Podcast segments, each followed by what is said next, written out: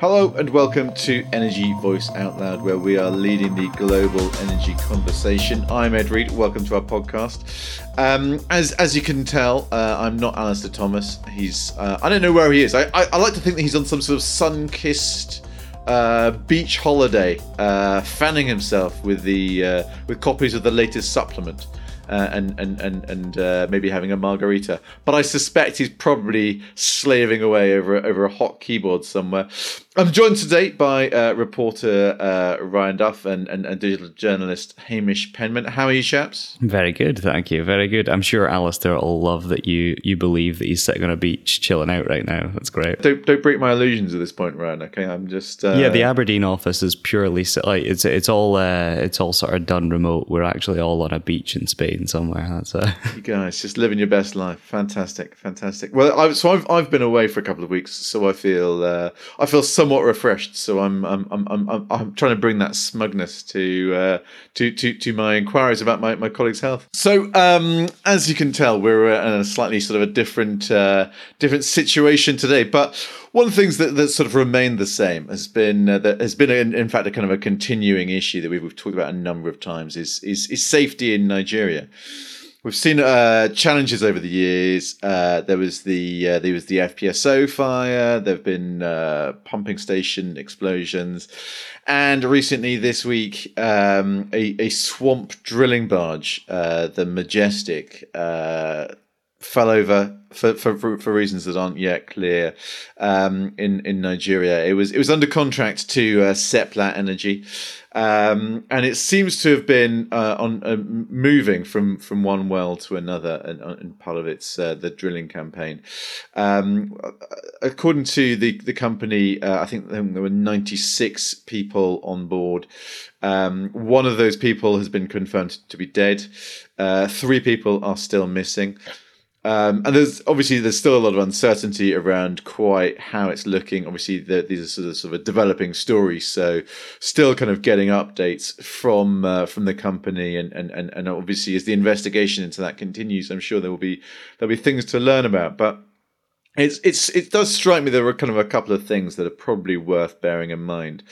Um, I think I think I suppose you know primarily it's that kind of that question about on our rig move, uh, you know, with did it did it need to have ninety six people on it? I mean, I think this is one of those things that has been kind of raised in the past about rig moves. We've seen in a number of uh, places around the world, and I, I, feel like this is this is maybe one of those questions that that Seplat's going to have to answer.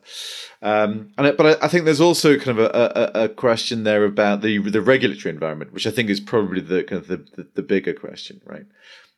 Given the number of ways in which we've seen uh, these kind of safety incidents play out in Nigeria, uh, and and I suppose the sort of the the grim regularity with which these things happen, it does feel that that, that the regulator needs to, to take more action. I don't know. I suppose it feels like. Uh, I don't know. I, I, I'm, I'm, I'm, I suppose I'm. I feel having seen them, these these accidents happen in the past. Uh, my my concern would be that that no action actually will happen. I mean, I think um, the the idea that these companies, um, I don't know, they, they, it feels like there's a, there's a, there's a lack of regulation and a lack of insight. We've seen some reports uh, from NIMASA, the sort of the Maritime Administration uh, Agency, uh, reported in the Nigerian press, s- making some claims that um, this uh, majestic, this this swamp drilling rig, which you know it's a, it's, it's a big piece of kit. It's it's got you know ninety six people on it. It's it's it's fairly substantial. It's been working in Nigeria, I think, for about ten years.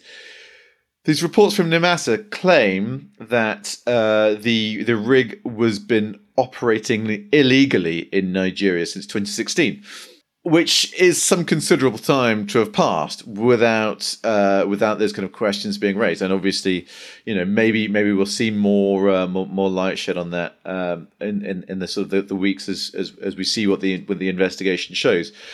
But the idea that either you know NIMASA is correct and and you know that this rig has been operating illegally obviously raises a lot of questions for Seplat for for, for Depthwize, the, uh, the the Nigerian drilling company. But on the other hand, if it has not been operating illegally, then that suggests that NIMASA, as as the sort of the maritime regulator, has clearly got the wrong end of the stick, which kind of suggests a sort of a slightly worrying lack of capacity at NIMASA. So I think there are, there are obviously a number of kind of questions there around uh, quite what's going on. Uh, obviously, we're not sure. We're still got a lot to find out, but it, it, feels like something that's that's that's happened again uh, with, uh, frankly, grim regularity. You you speak about the regulatory system or, or lack thereof. It where, where does that power reside? Is it with the state? Is it with a Quango? And and also, I mean, the point on union rights there as well. I mean, where do they stand by by the frequency with which these incidents seem to be occurring? Would suggest that they're perhaps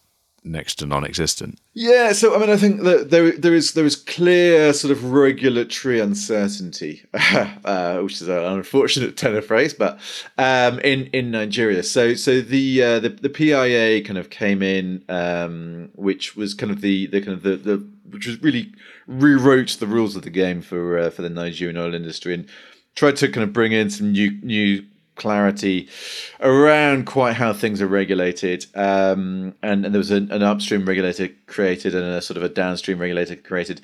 And frankly, this seems to have only led to more confusion. Uh, earlier this this summer, we saw a point when the downstream regulator accused Exxon of theft. Uh, alleging that it, it had improperly uh, lifted a cargo of, of, of liquids from a terminal uh, and, and, and Exxon took the view that it was authorized to do so by the upstream regulator. I mean, so uh, the, the, the president has now, you know, sort of sort of stepped into that debate and, and sort of you know brought some more clarity but it feels like a very sort of top down sort of executive like ruling by executive mandate rather than establishing clear rules of the game and i think that's clearly what's what's what's, lacking is that there tends to be this sort of knee jerk response when something goes wrong and then people come out of the woodwork and say this was they were doing this wrong they were doing this wrong this was you know perhaps illegal whatever Whereas actually, it feels like I don't know, like those those rules should be kind of clear from from the the, the get go, uh, and then maybe that would shed some light and on what's going on and and and hopefully avoid these problems. I mean, it's got to be said, um, you know, Seplat um, has, has has had some issues in the past with safety.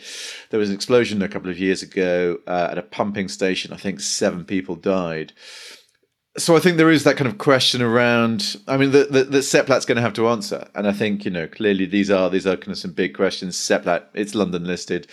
It, it it does provide a certain degree of insight into its operations. It's, it's facing a lot of local challenges, but it's um, it's going to have to try and work it through. And just maybe just to come back to to the politics again, um, we do uh, this week. We've we've seen a new uh, oil minister appointed. Maybe that will provide some some more clarity, but I suppose you know instinctively, uh, I, I I can't help but fear for the worst. Yeah, your your chat about the uh, the regulatory uh, regulatory body there sounds an awful lot like the left hand doesn't know what the right hand's doing. Right? It seems like there's there's a lot of miscommunication and not a clear guideline on on governance. But then I suppose that I think one of the one of the most sort of shocking things about this story is arguably that it wasn't shocking. You know, you were saying that we've seen incidents happen happen with distressing regularity in in Nigeria. Is that is that how you felt when you saw the news come across your desk? Was it like uh, you know? It's obviously shocking news, but I'm not shocked that it happened. Is that? Yeah, I think I think that's the thing, isn't it? I mean, I think you know, seeing these these these things happening again and again, I think I think there is um, an unappealing sort of sense of regularity about it, and and it it doesn't. I mean, it, it's it's always that thing, isn't it? When you look at these these these accidents, um, you know, one one hopes that there are lessons learned and that these things don't happen again. I can't help but feel that you know it's just a matter of time until it happens again, and I I, I don't really see a way in which um, the president, the regulator, can get to a point where they can kind of get ahead of that curve proactively. I think there are steps that they can take, but I think it's going to be an uphill battle, and I think that there's there there are so many regulatory challenges ahead that it's going to be a, a, real issue. And unfortunately, I think uh, there's there's a good chance that in the near future I'll be writing again about uh, more Nigerian accidents. But listen, that's that's probably a, a depressing note to, to, to, to end that segment on. But uh, I think it, it's it's probably an important one to bear in mind, and and obviously our, our, our thoughts go out to uh, all those people affected by that tragedy.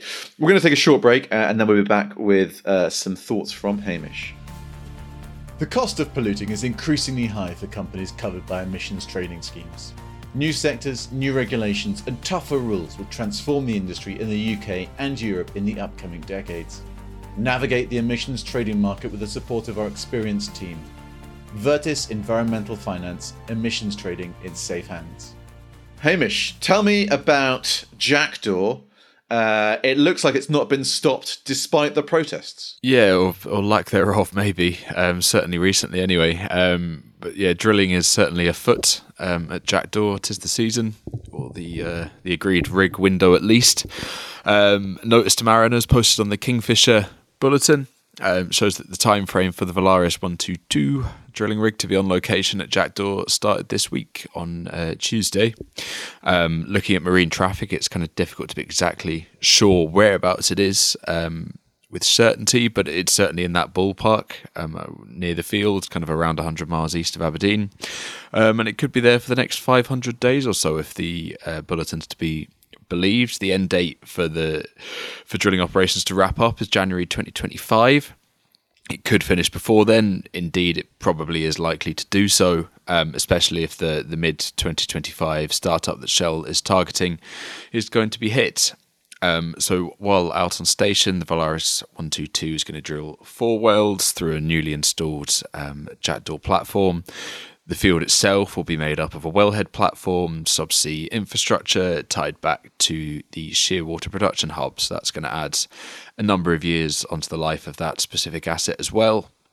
At peak production, Jackdaw estimated yield 40,000 barrels of oil equivalent, could account for give or take 6% of projected UK North Sea gas production and Shell's on record it's saying it's going to spend 500 million in the UK to, to deliver it. So a, a large whack of cash coming with it as well.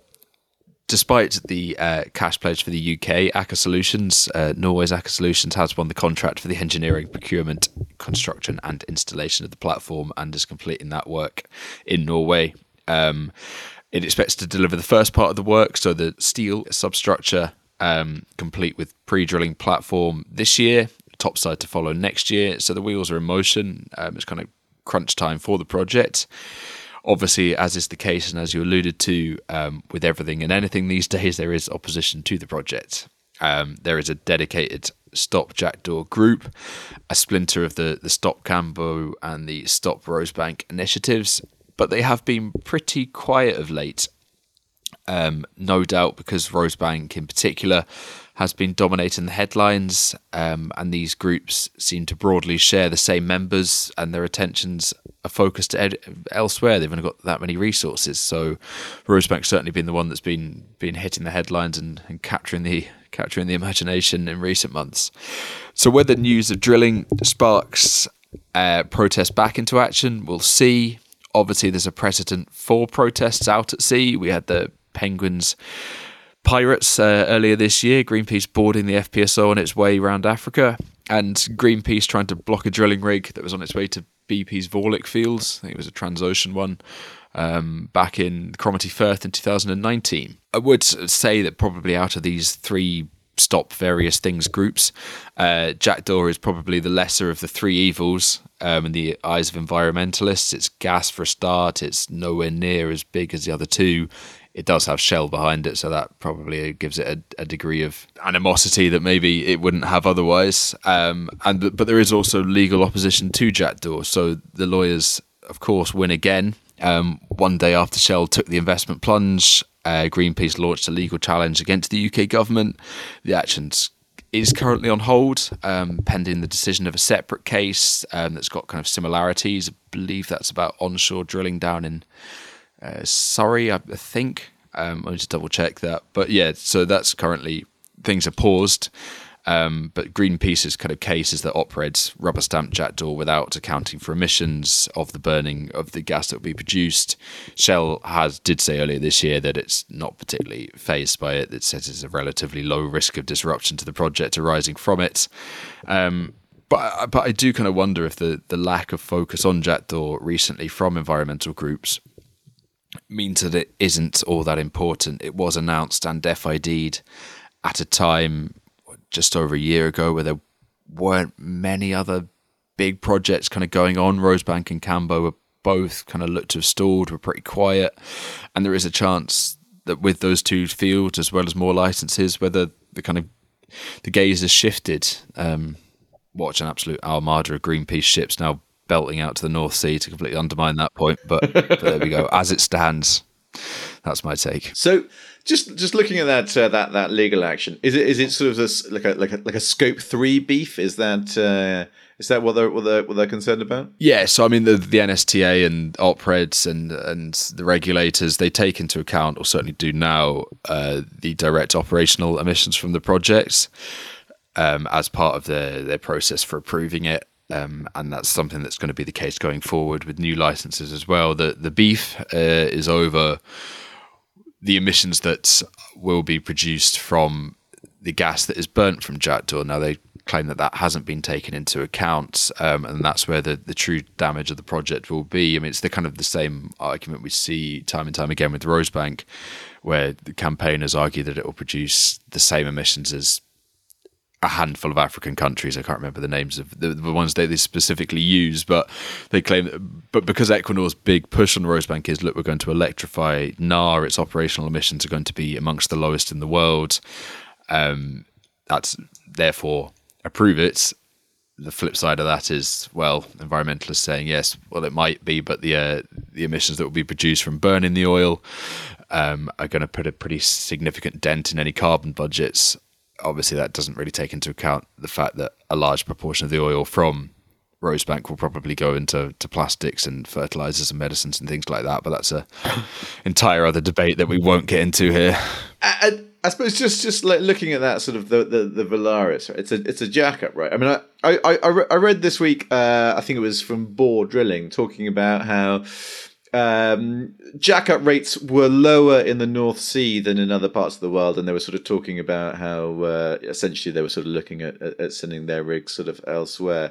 I, I, was just wondering if you, I mean, obviously Valaris is the the Valaris is one two two is a is a, is a jackup. Um, what's uh, what? How do how do you see uh, the, the sort of the local market for for, for drilling for jackups and specifically interesting because there's been a lot of talk about drilling rigs. Um, in the UK and and their kind of capacity and, and the fact that there's an exodus of them. Um, a lot of people saying that the windfall tax, um, general political sentiments, um, are just kind of putting this dampener on the industry, meaning that projects are being pushed back, um, and that perhaps creating increasingly tight margins, so that the the day rate for for drilling rigs here isn't where it is in well certainly the Gulf of Mexico, Brazil, obviously it's a bit different for jackups because they're not going to be able to operate offshore Brazil. But well, the Middle East, for example, there's a, a, huge kind of procession of them heading towards the Middle East, um, and I think even Norway, even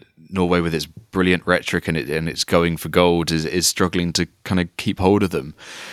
And the, I suppose that. Uh, in addition to that, as well, there don't seem to be any new ones coming to the market. There's it takes a, a good few years to get these fabricated and, and, and put to sea.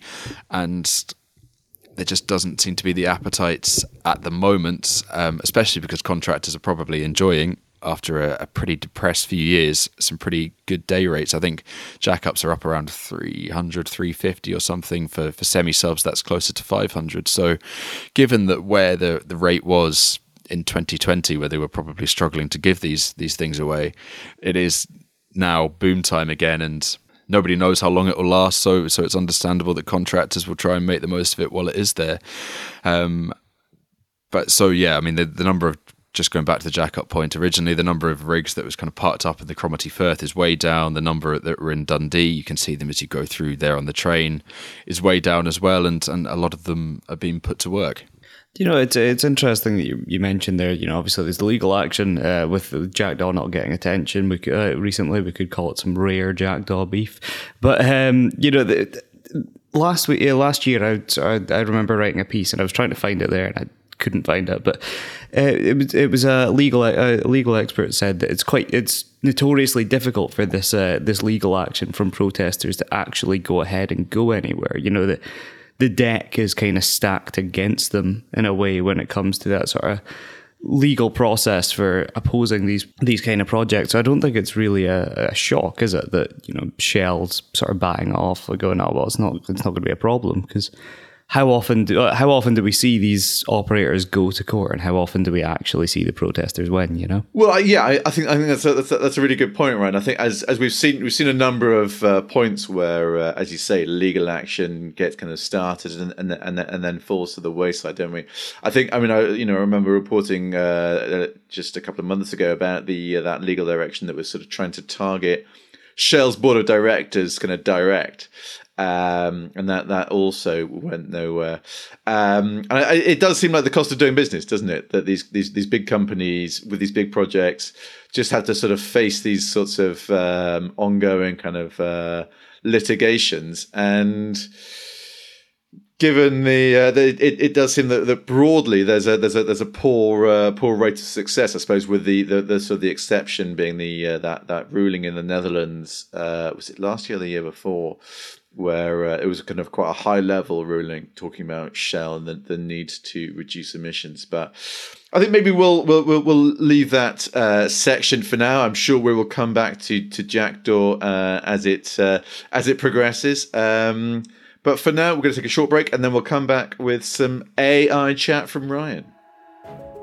In a world where the scarcity of key resources is starting to be felt and the impact of climate change is all too apparent, sustainable growth is no longer a choice, it is a necessity. Sustainable Growth Voice is a new online publication championing individuals and organisations that are pushing sustainable growth forward, making a positive impact on the environment, society, and the economy.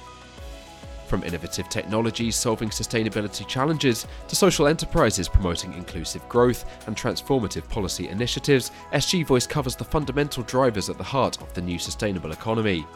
Join the conversation that the world needs now. Visit SG Voice for knowledge, inspiration, and insight from across the sustainable growth landscape. So Ryan, uh, bring us up to speed with uh, with uh, is it Iain Conn and his thoughts about AI? Yeah, so um, AI has been sort of dominating the headlines, not just in the energy sector, but across everything. You know, notoriously in the in Hollywood at the moment as well. But I caught up with uh, Iain Conn, who's the ex CEO of Centrica. He he served uh, from 2015 to 2020. He also uh, he was also a group managing director of BP and served on the board for about a decade as well. But now he is the chair of a UK based AI tech company named Emperis.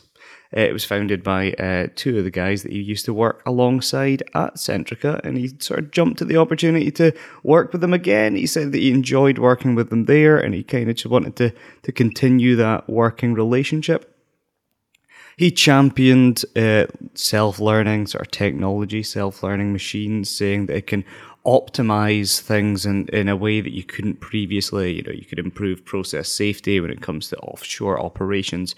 And uh, installations can operate more effectively, namely o- offshore wind. So, you know, like he, he, was definitely speaking very passionately about this topic, and you know, it is it, like, I say, it is a hot topic within everything at the moment.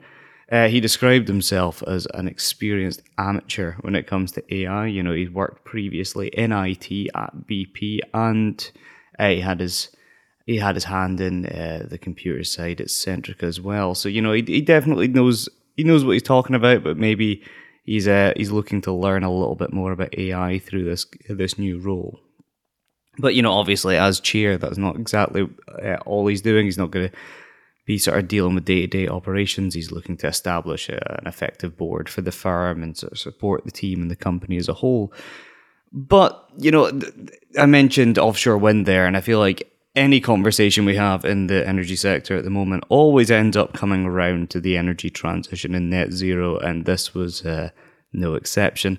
We spoke to uh, we spoke to him a little bit about uh, just sort of his experience with the journey to net zero and he was sort of giving some opinions I think are becoming more and more prominent uh, lately. You know, um, he was saying that we're not moving quickly enough, which is something that uh, EIC said earlier this year. You know, the, their chief executive Stuart Broadley told Energy Voice out loud that you know we're the UK alone is not going to hit its net zero targets, and we often champion ourselves at being at the for as being at the forefront of you know offshore wind and the like. So you know, it's it's not not really much of a wonder that you know maybe globally we're we're lagging behind in these uh, Paris Agreement goals. You know, you know he was saying that globally we're spending about a trillion on this uh, on this goal, and really it should be something like three trillion. You know, to to sort of get us over the line in time.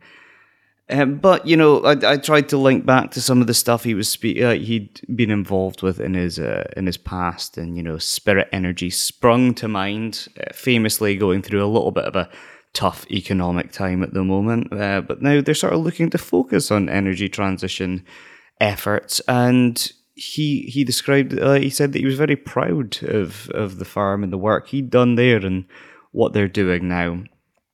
But you know, Iain didn't just jump onto the the sustainability and uh, energy transition chat just to sort of be trendy. He is actually a senior advisor focusing on energy and sustainability investing at the U.S. asset manager Blackstone.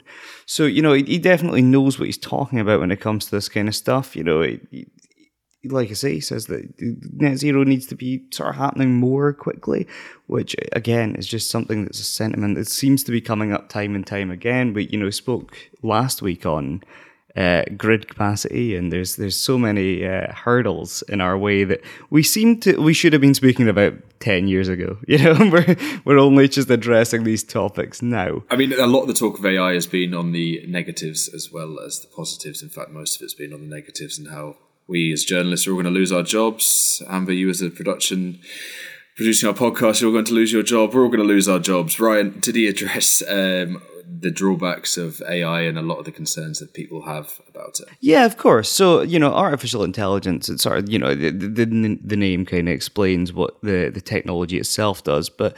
Uh, Iain was explaining how uh, you know if if you're an offshore wind operator, self-learning technology can sort of help adjust for weather conditions you know so you can optimize how much you're uh, getting out of your infrastructure. You know let's say it's in the north sea let's say you're yeah off, uh, offshore wind operator you can ensure that you're getting the most out of your infrastructure that you can and i think that's exceptionally important right now when we're hearing across the board that you know, profitability is quite a, a difficult difficult sort of thing to tap into when it comes to offshore wind and renewables so yeah, um, essentially it's sort of just getting the like AI can sort of help you get the most out of what you've got at the moment was kind of the messaging that I, I got from Iain. I mean, uh, just uh, looking at that sort of AI question, uh, people, a lot of people, as you say, have talked about AI. Um, and uh, to the point that it feels like it might have lost its meaning a little bit. Do you think you could maybe just shed a little bit of light about what uh, Empiricist does in terms of this AI and how it works in terms of uh, helping the sort of that sort of offshore wind sector? You know, I think um, obviously uh, him sort of working on the board of a, an AI firm. I don't think he's definitely he's going to directly address. Oh yeah, it's it's going to have engineers or something lose their jobs. I don't think that's uh, something they'd advertise.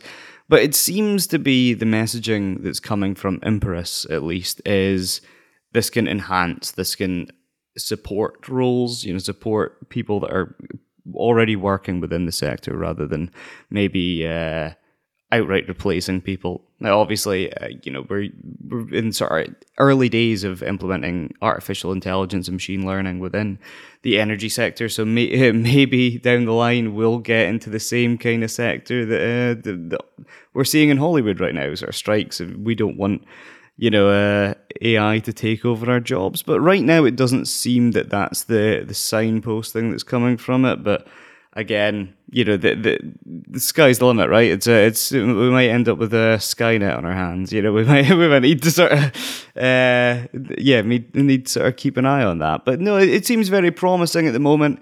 Uh, it seems like this is an exciting new technology that's sort of it, we're we're going to be able to use to to the benefit. We also spoke about process safety. You know, um, Iain spoke about how artificial learning can also improve uh, off, uh, the safety of offshore workers. You know, sort of analyzing how how production goes and make sure that the guys that are out there aren't uh, are at, le- at less risk of getting hurt. And, just, I mean, I suppose just picking up on that kind of political question, right, about about the sort of, I suppose, that sort of broader drive to uh, sort of net zero and sustainability. And I think you you mentioned the, the sort of the EIC kind of concerns, but it feels like looking at the sort of the, the political kind of debate in the last kind of you know month or so, is that people, uh, you know, the Conservatives and the Labour Party seem to be both kind of really rowing back uh, sort of plans for uh, kind of greener energy, right? I mean, I think you know the looking at, for instance, a lot of the debate about uh, debate around uh, the ULEZ in, in London, which obviously is it feels like a, like a like a sort of like a bit of a sort of a manifestation of that sort of drive towards kind of greener energy and away from uh, from from conventional energy. I mean, did he did he did he shed any light on on uh, the, the the political side of uh, that that move? Yeah, definitely. So we spoke we spoke quite uh, quite extensively on that actually during our short conversation. Uh, you know, he spoke about. I think we spoke about a couple of weeks and uh, a couple of weeks ago in the podcast actually about how energy transition was at the forefront and then it became energy security with the Russian invasion of Ukraine. And Iain identified that yeah, geopolitics is a massive contributing factor into you know the the how far behind we are in in a global energy transition. Yeah, you look at the Russian invasion of Ukraine, and then all of a sudden we stop talking about building turbines and we start thinking about how do we stop importing oil and producing our own. Uh, so yeah, I think naturally, of course, uh, politics, uh, both domestically and internationally, are playing a massive impact on. On our global energy transition. And I suppose just to kind of close on that, I mean, I think you know, I, I think certainly we we've, we have seen this sort of you know re-manifestation of, of, of sort of energy security as an issue, haven't we? But I think I suppose to me there also seems to be the point where uh, energy seems to be more and more sort of a politicized uh, sort of a football.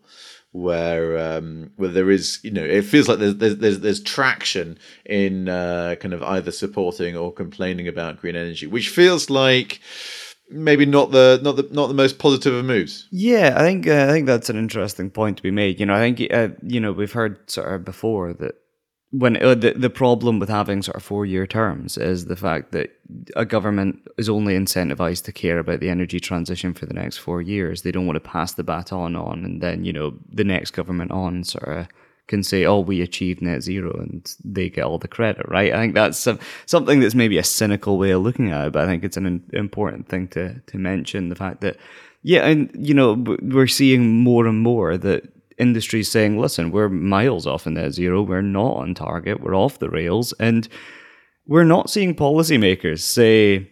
Yeah, do you know what? You're right. The experts are saying this, and our numbers are saying this. We should really double down and ensure that we're cutting our emissions, you know? Well, what a uh, what a slightly uh, downbeat note to end on. But I'm sure that there are better times ahead, uh, if only for uh, Jackdaw and, uh, and, and, and and the drilling plans in the North Sea that, that Hamish has discussed. Uh, but so listen, that's that's all the time we have for today. thank you to Ryan and thank you to Hamish. I've been Ed Reed. Thank you for listening.